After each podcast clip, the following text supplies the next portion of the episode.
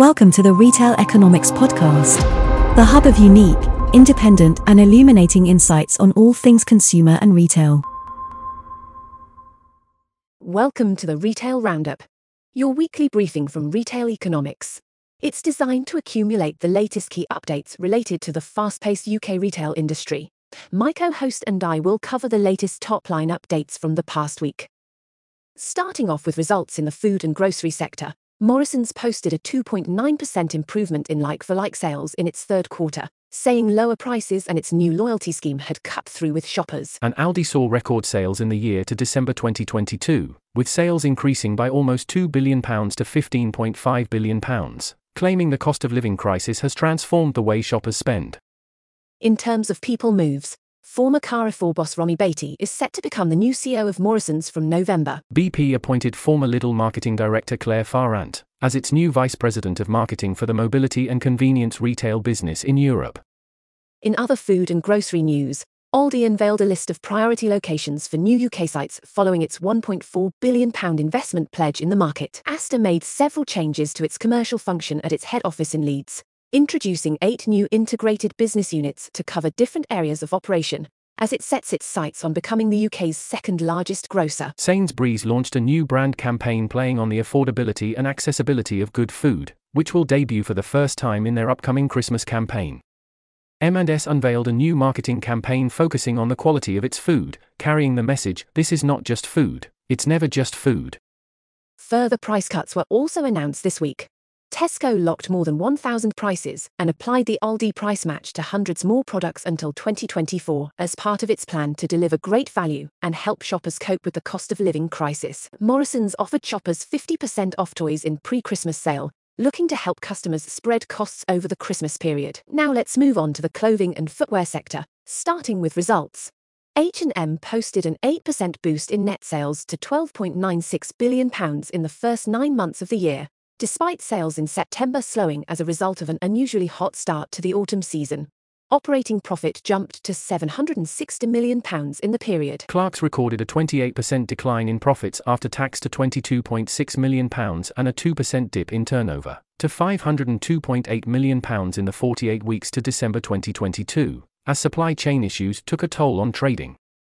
ASOS expects EBIT to be around the bottom of the guided forty million pounds to sixty million pounds range for the three months to the third of September, despite sales declining fifteen percent year-on-year in the fourth quarter as its turnaround strategy and investment in inventory management pays off. Oliver Bonas posted a boost in pre-tax profit to nine point oh seven million pounds in twenty twenty-two, as sales stepped up from ninety-two point eight eight million pounds in twenty twenty-one to one hundred fifteen point oh three million pounds in twenty twenty-two. In other news, ASOS introduced restrictions to its buy now, pay later services for shoppers as part of its latest bid to improve profitability. M and S will start selling one hundred fifty products from Adidas and Sweaty Betty in an extension of its brand strategy, and next launched a new athleisure brand named Self as it looks to capitalise on new trends in the fast-growing sector. H and M made a U-turn and has said it will no longer charge a returns fee for shoppers who return online purchases in store. Lounge Underwear is set to open the doors to its first permanent store next month in Westfield White City on the seventh of October. In health and beauty news, Rituals will be opening twenty-five stores next year and ten new stores before the end of twenty twenty-three, as it looks to rapid expansion in the U K and Ireland. In the electricals sector, Curry's plans to create more than one thousand one hundred new roles over the peak trading period that covers Black Friday, Christmas and January sales. Moving on to department stores, marketplaces and specialists, John Lewis launched its in-store Christmas shops on Thursday and reported strong early interest in seasonal goods. Amazon is being hit with an antitrust lawsuit by the U S Federal Trade Commission, accused of exploiting monopoly power. Shopify entered a global partnership with B two B independent retail marketplace Faire, which will introduce new ways for businesses to grow and manage their offerings across both platforms. And Card Factory entered into a long-term partnership with fashion retailer Matalan, as it rolls out a shop-in-shop concept in all of its two hundred twenty-three stores across the U K and Ireland before Christmas.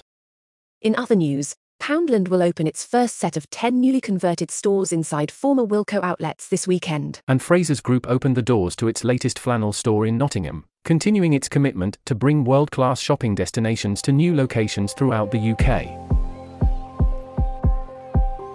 That's all for this week's news update. You've been listening to the Retail Roundup, your weekly briefing from Retail Economics. Let us know what you thought by posting a review or rating on your podcast platform. If you enjoyed this show, remember to follow us, and tune in again next Monday for the latest updates. Sign up for more insight, including reports and thought leadership on all things retail and consumer at retail economics dot co dot U K. Thanks for listening.